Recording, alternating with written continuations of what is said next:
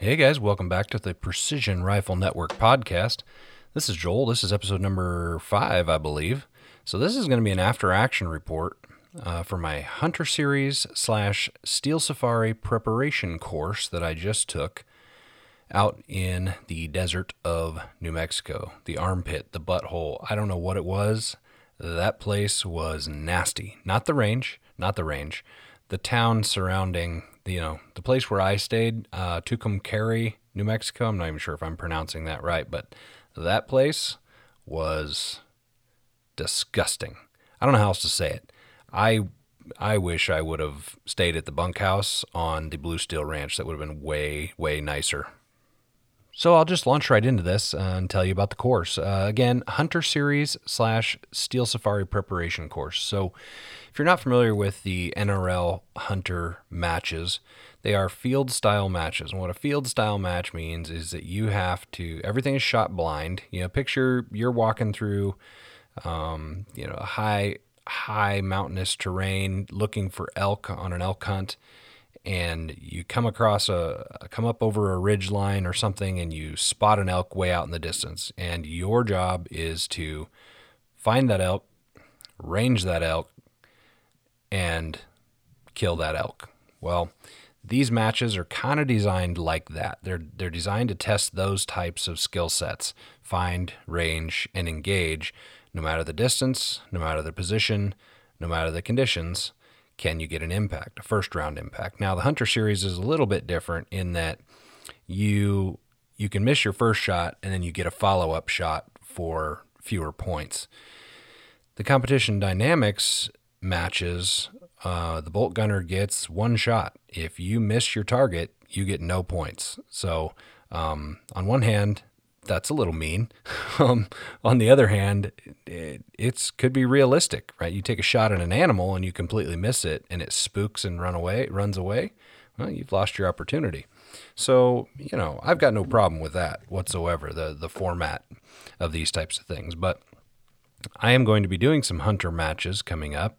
Um, and I'm going to be doing the uh, Team Safari Competition Dynamics Team Safari match in the fall. And I thought, you know what? I've been trapped in the PRS bubble for so long, and what I mean by that bubble is you you get really really good at shooting in one type of an event, and all of a sudden you don't really know how to shoot in other types of events. And so, in an effort to just be a more well-rounded marksman, I needed to branch out a little bit. You know, I needed to branch out from where in PRS style competition, you've got all these different barricades as problems, and the answer to those problems is a game changer bag. Like, it doesn't matter which barricade you go to, for the most part, you're going to rest your rifle on a game changer bag and get as stable as you can and try to take your shots. You might be able to use a tripod for rear support, but for the most part, the game changer is the answer to all of the problems that you will face in a PRS match yeah, obviously there's still wind and you, there's still some technical ability of getting stable and following fundamentals and all that. But given those other things being very similar, there's not a whole lot of variation. And so I realized that I didn't really know what I didn't know. Um, I've been a hunter, but I don't have a ton of experience hunting. And so enter, you know, this this prep course. So um, what this is is uh, it's field shooting. Um, it's blind stages that are four to five minutes long. Uh, find range and engage. You might have to build positions on natural terrain like rocks or trees. You're going to have to manage your ballistics data, correct for the wind, um, you know, engage all the targets uh, however they are set up. Now, there are what are called one buys and two buys. There's basically six six rounds, six shots, no matter what. So if it's a one by, it means you're in one position and you're going to take six shots. So there's six targets out there. If it's a two by, it's two positions, um, and you're going to take uh, a shot at each of the six targets, but it's you know it's three from each position.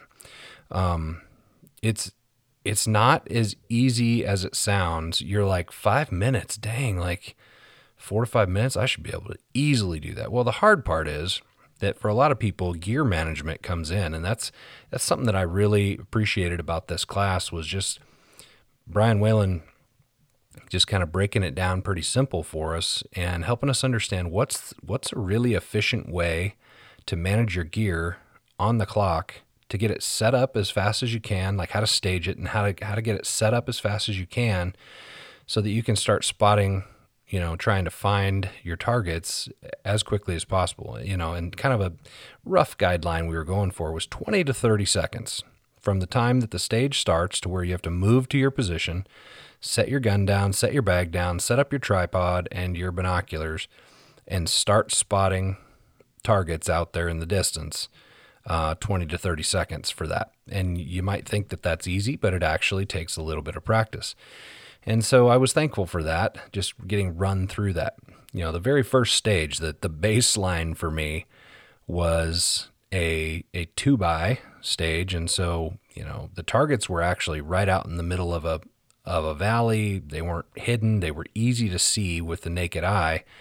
So, in that sense, it should have been fairly easy. The target sizes were generous, although, you know, you take a 2 MOA or larger target, and all of a sudden that target is a diamond, it's actually not that big. You really have the circle that's that you could cut out in the middle of a diamond, and that's the size of your target. So, match directors be like, ah, it's a 4 MOA target. No, it's not. It's a lot smaller than that because then they'll put it on an angle too, and it becomes smaller.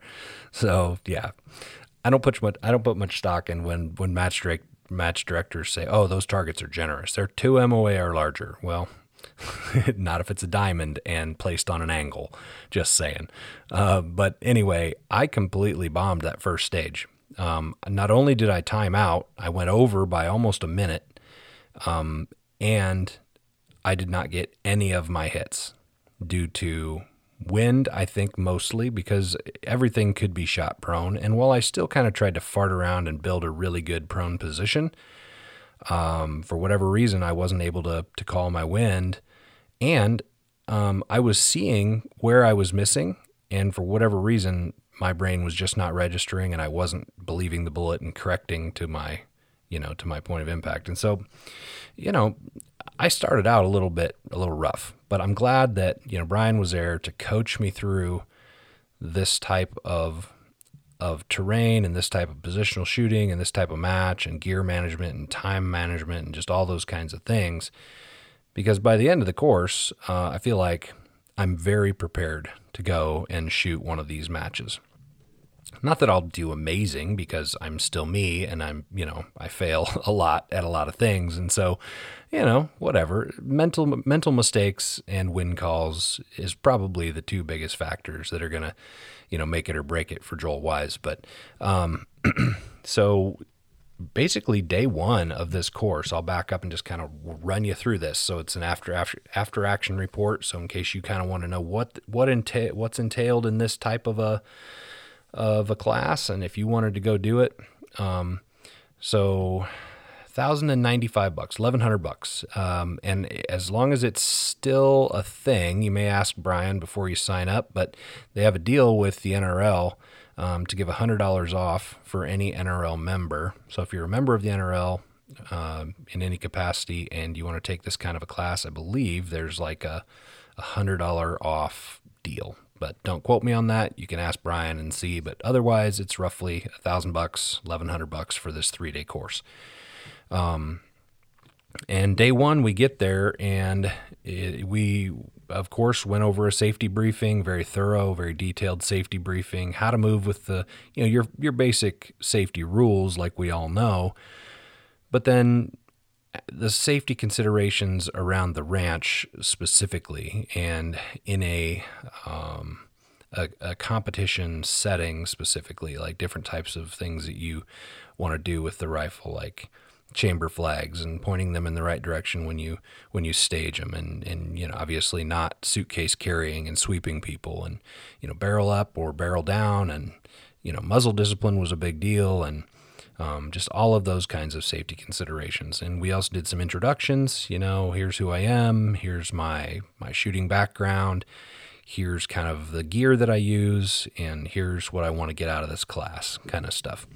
And then after that was over, call that, you know, an hour and a half uh, to two hours to get through everybody and, and all that kind of stuff with questions and whatnot. We headed out to the to the square range, and I believe at the ranch it went out to about 300 yards. We just set up targets at 100 yards, roughly. I believe it was actually 113 yards. But we set up just paper targets and set out to just make sure everybody's rifles was zeroed uh, properly.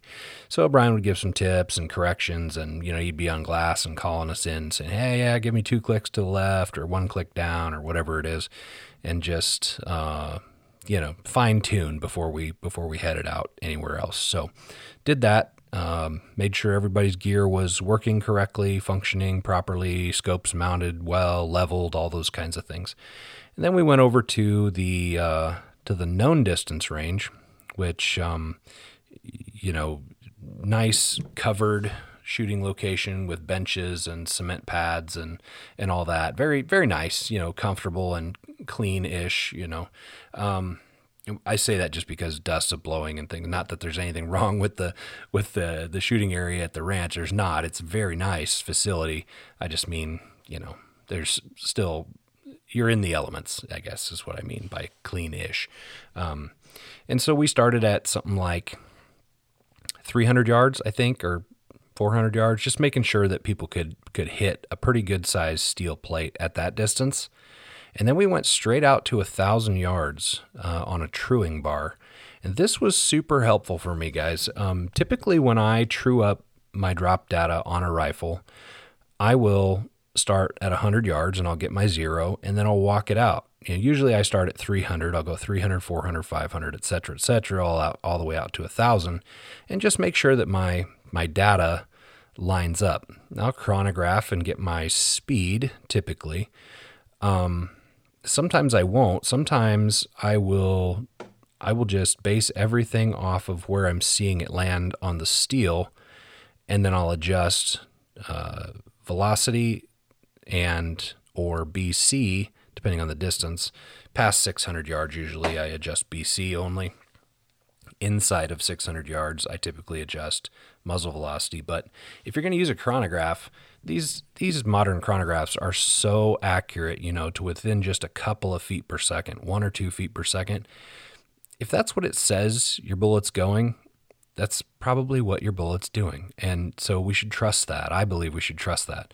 And even more so now that I that we did this at the ranch. Brian had us truing at a thousand yards. So right after those 400 yard targets, we went straight to a thousand, and they have this huge dirt berm with like this old big steel truck bumper laid across the middle of it. So now you can picture, you know, you you dial in your thousand yard dope and you send rounds down there. You can easily see your impacts in the dirt all around that truck bumper, and you can adjust your BC until, and you know, your drop data and your BC until you're lining up perfectly at a thousand yards.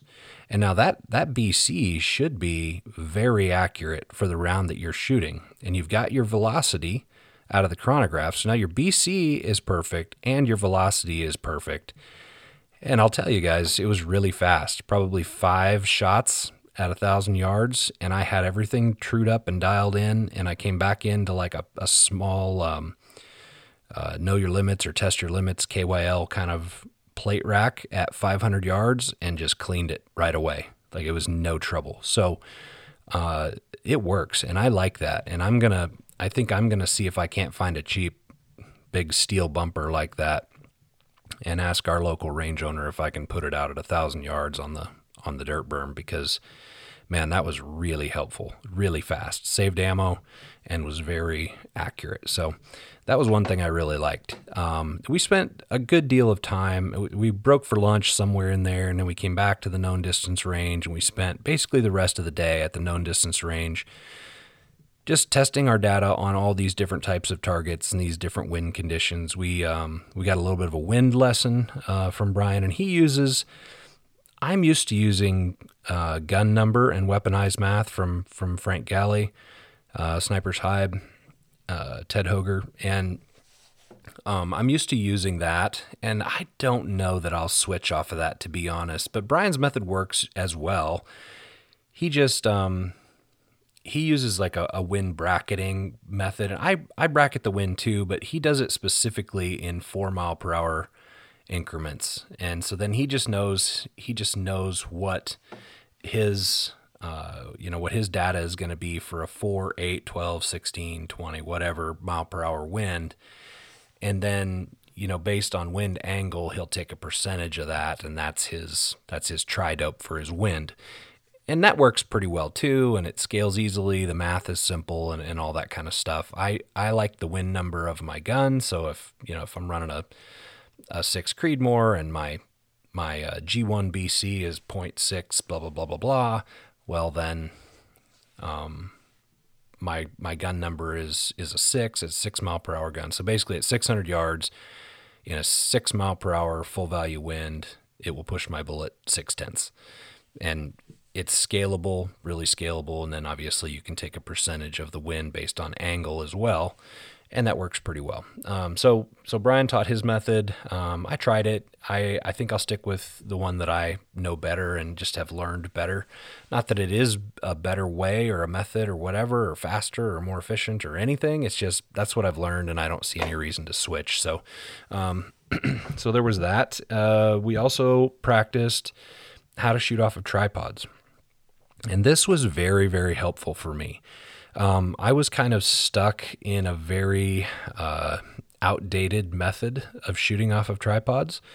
Not that not that it doesn't work, just that um, you know with technology improvements of tripods and ball heads and various things, um, the old ways that I was doing it were not necessarily the best ways anymore. And so Brian taught how to, um, you know, just fundamentals of or how to keep your fundamentals sound while utilizing a tripod. How to set up a tripod and your rifle on the tripod in order to to maintain proper fundamentals all the way through the shot process, and um, you know, uh, build and break those types of positions. And um, yeah, just it was really it was a really good kind of eye opening thing. And at the end of the you know, honestly, I'm coming away from that class fully understanding that I could compete in one of these types of matches and only shoot off of a tripod and probably do pretty well.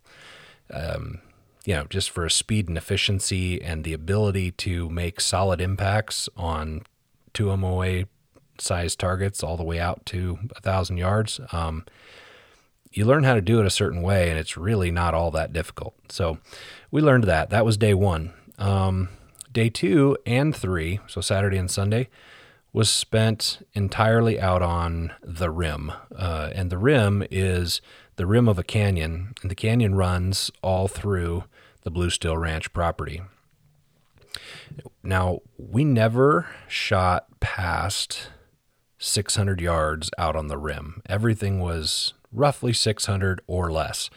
Anywhere from, say, 300 to 600 yards was the vast majority of the targets and um, we just spent the time running through mock stages. You know, hey, you're you're wanting to do an NRL, you want to do an NRL hunter style. Okay, you have four minutes. It's blind stages, but if you miss your first shot, you can take a follow up shot for less points, and we'd run it like that. Or oh, you're going to do it competition dynamic style. Okay, well, you get five minutes or six minutes, and you get one shot only per target all the stages were blind. We were on the clock and we'd run through it doing our best to, you know, build and break positions on natural terrain like rocks and tree stumps and you name it.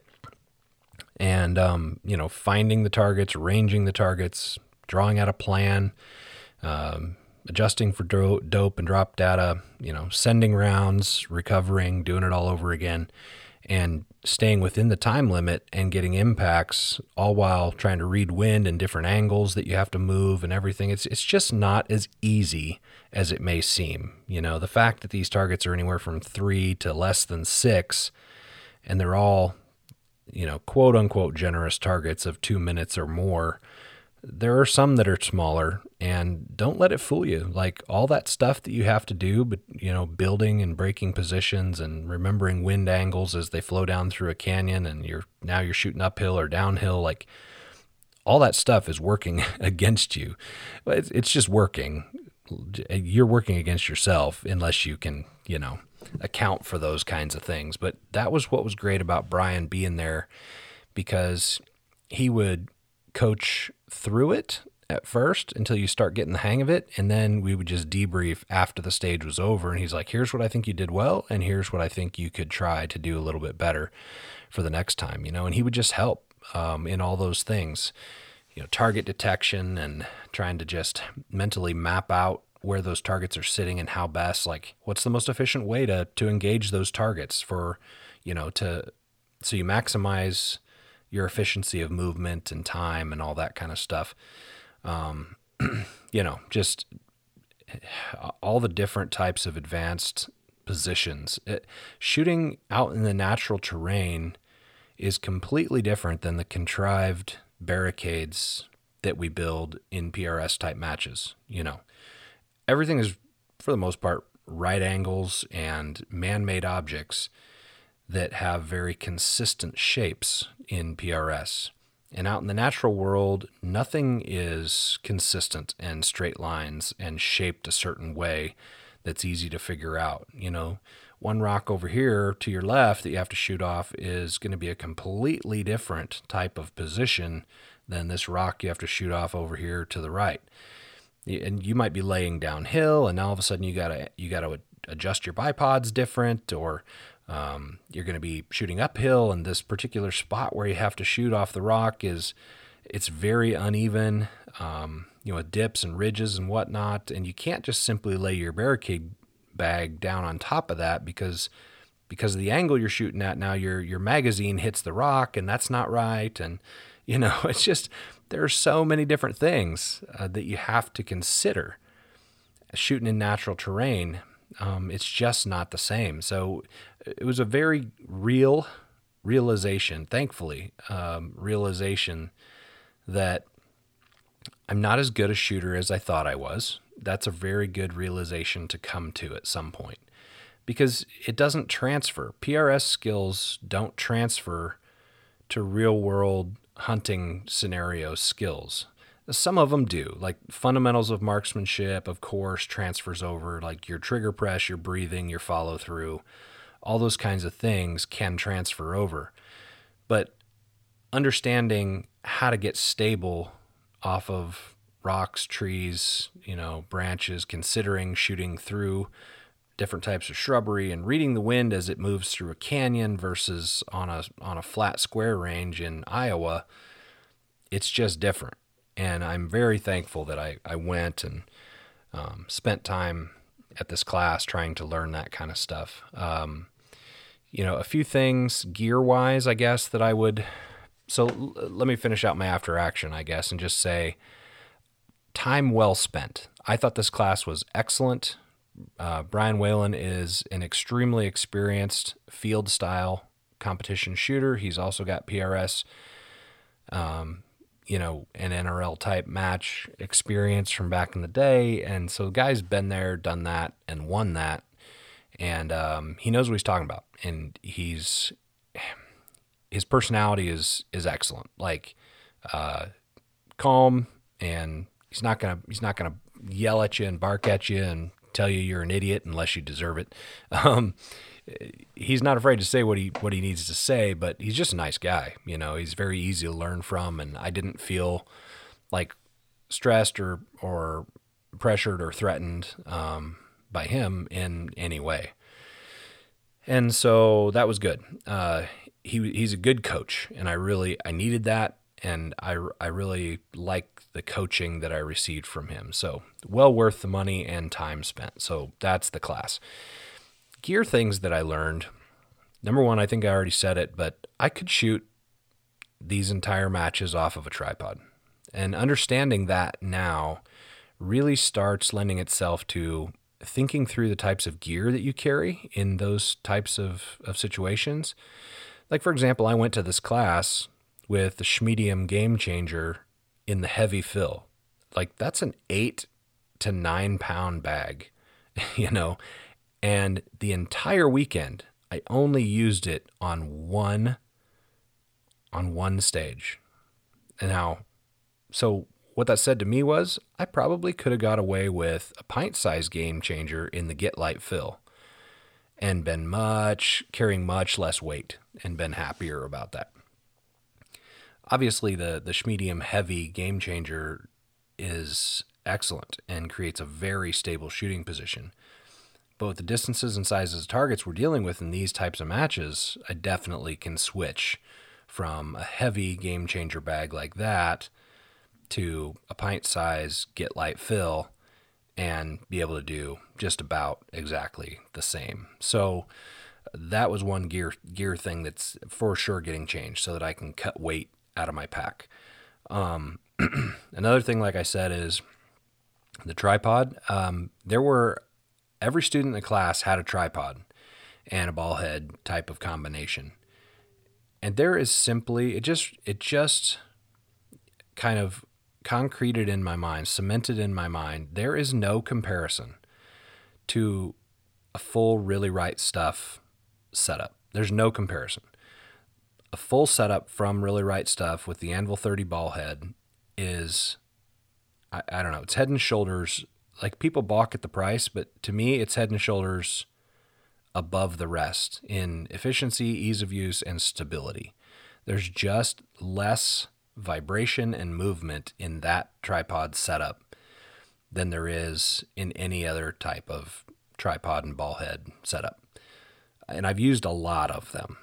Uh, caveat I have never shot off of a two vets tripod setup, so I'm not sure on that one. I will leave them out of the mix for now, but you know, you name it. Um, otherwise, I've tried it. All different types of photography ones and um, you know, quote unquote military brands, and you name it, I've I've tried it. And the really right stuff is the way to go.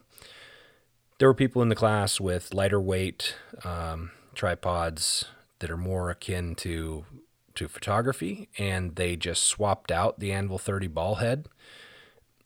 That increases the usability of a of a tripod quite a bit, but what they learned very quickly was, yeah, the ball head's awesome, but your tripod is the limitation. There's so much flex, there's so much vibration that you still aren't that much better off than than what you had in the first place.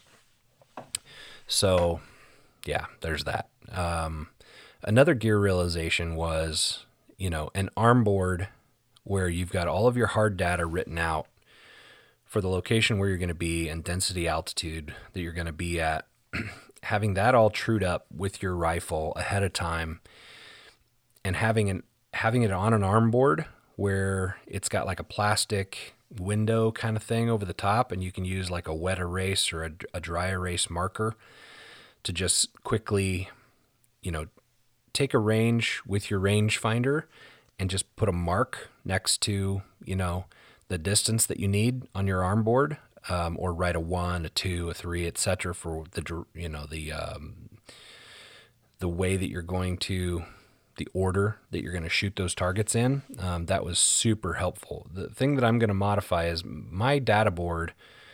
You know, I went, I had it going from like two, no, I had it going from 150 yards with drop data every 25 yards all the way out to a thousand and that's just not necessary. Um, I think that I could easily um, start at something like 200 yards. I because it's only a couple of tenths between 100 yards and 200 yards for drop data, so I could save space by starting at let's say 200 yards and going, you know, to 250 and then 300, and then at 300 I'd start going by the 25s, 25, 50, 75, etc. And I would go out to let's say 850 yards or so.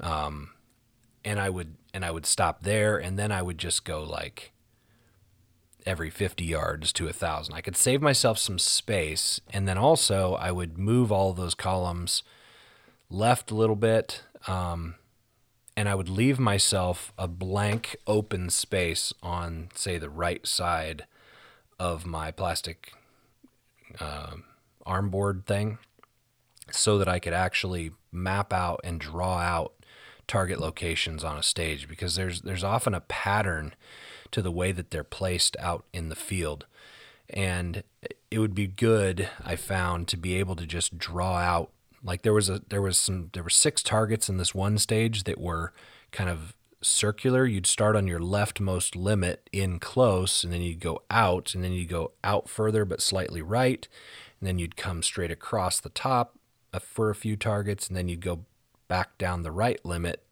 closer. So it made like this half moon or this half circle shape. And you either have to remember all that on the clock or you can draw it out a little bit on your arm board and put numbers by it for how you're going to how you're going to you know shoot that so that was a couple of things that I that I thought were really helpful another thing was I've been using uh, for years now for spotting and for for range finding um, I've been using the the Swarovski SLC uh, 15 times binoculars for spotting for a long time. And there's there's no comparison. The glass is amazing. Those those binoculars are amazing, but the 15 times power is actually too much for this type of competition. Um, and I've been using the Terrapin X for my rangefinder and Bluetoothing that with my Garmin watch for drop data and, and things of that nature. Um, and I recently switched to the SIG Kilo 10K and these are 10 times binoculars that have uh, applied ballistics rangefinder built right in drop data and everything it's got the ab solver uh, built right in so you can you can line up all of your data right into the rangefinder and you can simply have one set of binoculars that does both you know binos and rangefinder so i can eliminate some pieces of gear the heavier larger pieces of gear out of my pack I can cut weight, and I've got a very capable setup in that. And so, uh, and those were great, by the way. Uh, I know I did a I did a podcast briefly on those as without having gone to New Mexico and used them. Now here after the fact, I can say without a doubt I'm super happy that I bought those those Sig Kilo 10Ks. Yes, they definitely have a blue tint. Uh, it is not bad, to be honest, and so I'll just throw that out there. Um, as far as I, am just going to hang here for just a minute because there's some stuff I, I, learned while I was there about those that I just want to follow up on. Um, so so there was a huge metal sided barn way out across the distance. Now, one of these barns was at I was I was able to get a range back on it. was like 3700 yards on a big reflective barn. Now we had really heavy mirage and I'm not sure if that affects it or or not that much, but these things are supposed to be able to pick up at like 10k, right? 10,000 yards. Um, I was never able to range anything past that like 37 or 3800 yard barn. I was able to range a cow at like 2500 and something, and the reticle of the rangefinder was dead nuts on. I put it directly in the middle of that cow and hit the button and it returned that range instantly. And the crosshairs were right on. Like a lot of times there's a like a, a beam divergence on on rangefinder binoculars and you have to figure out where your rangefinder is actually aiming. Mine was on that cow and returned that data instantly at 2500 and something yards so i was really impressed at that because i'm never going to take a shot on an animal at that distance, and I'm not into ELR, so these things are going to be more than what I need. So I was I was very impressed with that. Uh, there was one little hiccup in the middle of the day on Saturday with these, and I hadn't done anything other than, you know, just let them time out and shut off, put them in my bag, move to a new stage, and then when I was ranging, all of a sudden I realized that the drop data on the rangefinder binoculars had increased like four or five tenths for all the different distances. And I was like, what the heck's going on? And what I what I finally figured out was that the the rain the SIGs had defaulted back to the default um what do you, what do you want to call it? Just the the default uh, profile, ballistic profile, which is a 308 175 grain. Well, the thing is, is that my Bluetooth was turned off on my phone. I did not have the app open, so there's no way that it kind of like connected with my phone and resynced and like redid all that. And I had gone into the rangefinder and deleted that profile completely. The only profile I had on the rangefinder at the time was for the gun that I was using.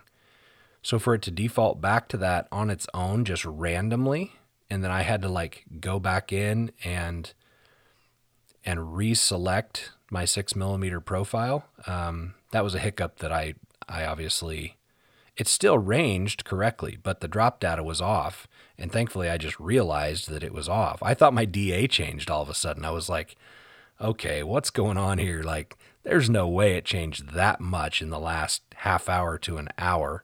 Like, it, the sun did come out and it did get hotter. And so at first I was like, oh man, that was like a serious DA change, but not, that wasn't it. So it ended up just kind of hiccuping and, and, and, um, you know, putting that that original default profile back in into the window, which was strange. So I'm not sure if that's just going to be an update or if that's going on with other people, but that was my experience. But other than that, by and large, you know, for for rangefinder binos that you can get uh, anywhere from seventeen hundred to say twenty two or twenty three hundred dollars.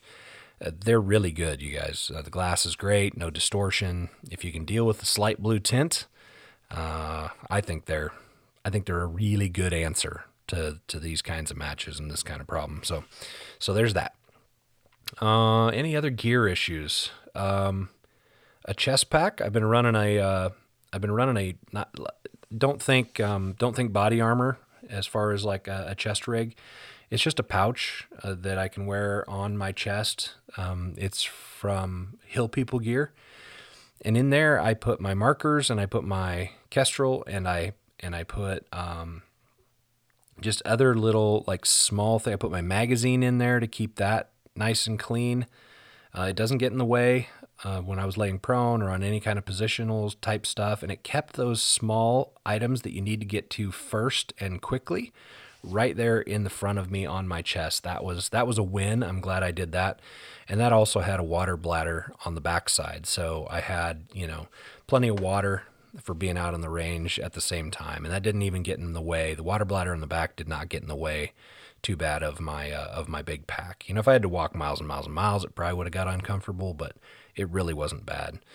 So those types of gear things, uh, that was a win. And realizing that I could shoot an entire one of these matches pretty well off of only a tripod and just say screw it to building all the weird positions, yeah, that was that was kind of a big that was a big win. Um, realizing that the wind is completely different wherever you go. You know, um, you want to be a really well well rounded marksman. Well, I guess you're going to have to put in the time and money to travel all around to Colorado and New Mexico and you know the Northwest and down to California and out to New York and wherever you're going to shoot down to Georgia. And you're going to have to learn how to read wind in all the different types of vegetation in all those different types of places. If that's the definition, of a really good marksman? Well, I'm not sure that I'll ever get there just because of time and money. but um, it, it there is something to it to being able to to you know get plopped down um, for a hunt in in any location anywhere and being able to perform. Uh, there's definitely something to learning how to do that because the wind was completely different uh, in New Mexico than it was here in Missouri, which is what I'm used to doing. So, anyway, really good class. Highly recommend. Yeah, that's pretty much it. Um, if you guys have not done so already, please consider checking out Patreon. Could really use your support over there. Precision Rifle Network's a business, just like anything else. There's some there's some definite benefits to you for being a member of the Patreon group. You get all the videos first. You get extra videos. Um, you get direct access to me through uh, through an through a Signal chat app. Um, you get giveaways. There's a bunch of stuff happening on Patreon. So consider that. Go to patreon.com slash PRN or just search on Patreon for Precision Rifle Network. You'll find it. Consider getting signed up for that. Guys, thanks for listening. Uh, I know I can be a little monotone and ramble, so I definitely appreciate your time. Um, hit that follow button if you haven't already. Tell some folks about it. Really appreciate that. Thanks for listening. We'll catch you again soon in another episode.